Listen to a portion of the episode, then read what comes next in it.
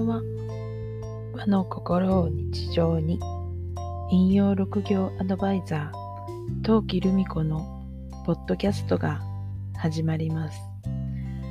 この番組は和の心を大切にしたいと思う方へ引用や暦の話心のステージを上げていくお話などを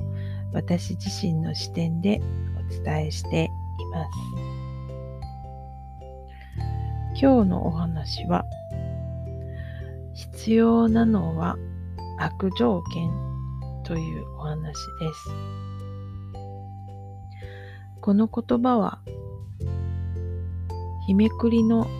言葉をそのまま引用したんですけど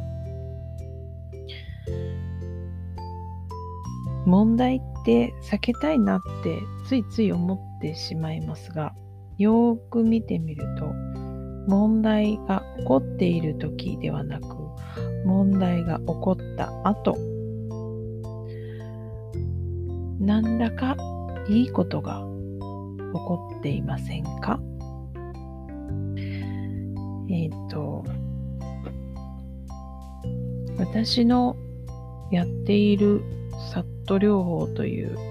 日本生まれの心理療法の開発者である宗方常次先生がよくおっしゃるのはまあ人生いろいろな問題が起こるんだけれども問題に対して前向きに立ち向かっていけば必ず成長が起こるとおっしゃいます。で、今井隆先生は、問題に当たれば売り上げが上がるとおっしゃいます。これはね、一人起業家のためのコンサルをしている方ですのでね、問題に当たれば売り上げが上がるよっておっしゃってます。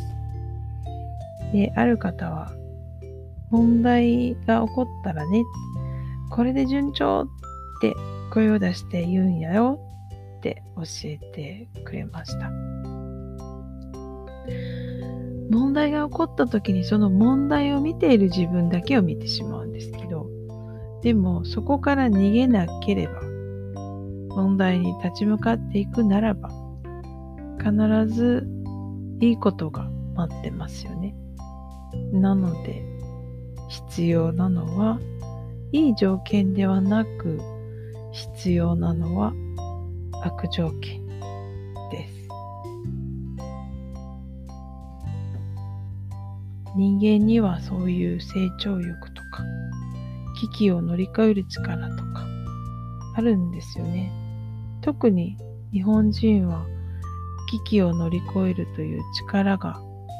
ついています。身についています。これはもう遺伝子レベルでそうらしいです。はい。大きな損害を回避しようと、むしろ問題を作り出しているようなところすらあると言われています。なので、いつもなんか心配して、こうなったらどうしよう、ああなったらどうしようって考えているっていうのが、この日本人の特徴なんですよね。なので、心配していいです。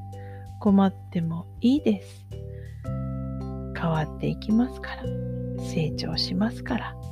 前進しますから、お金が入ってきますから、という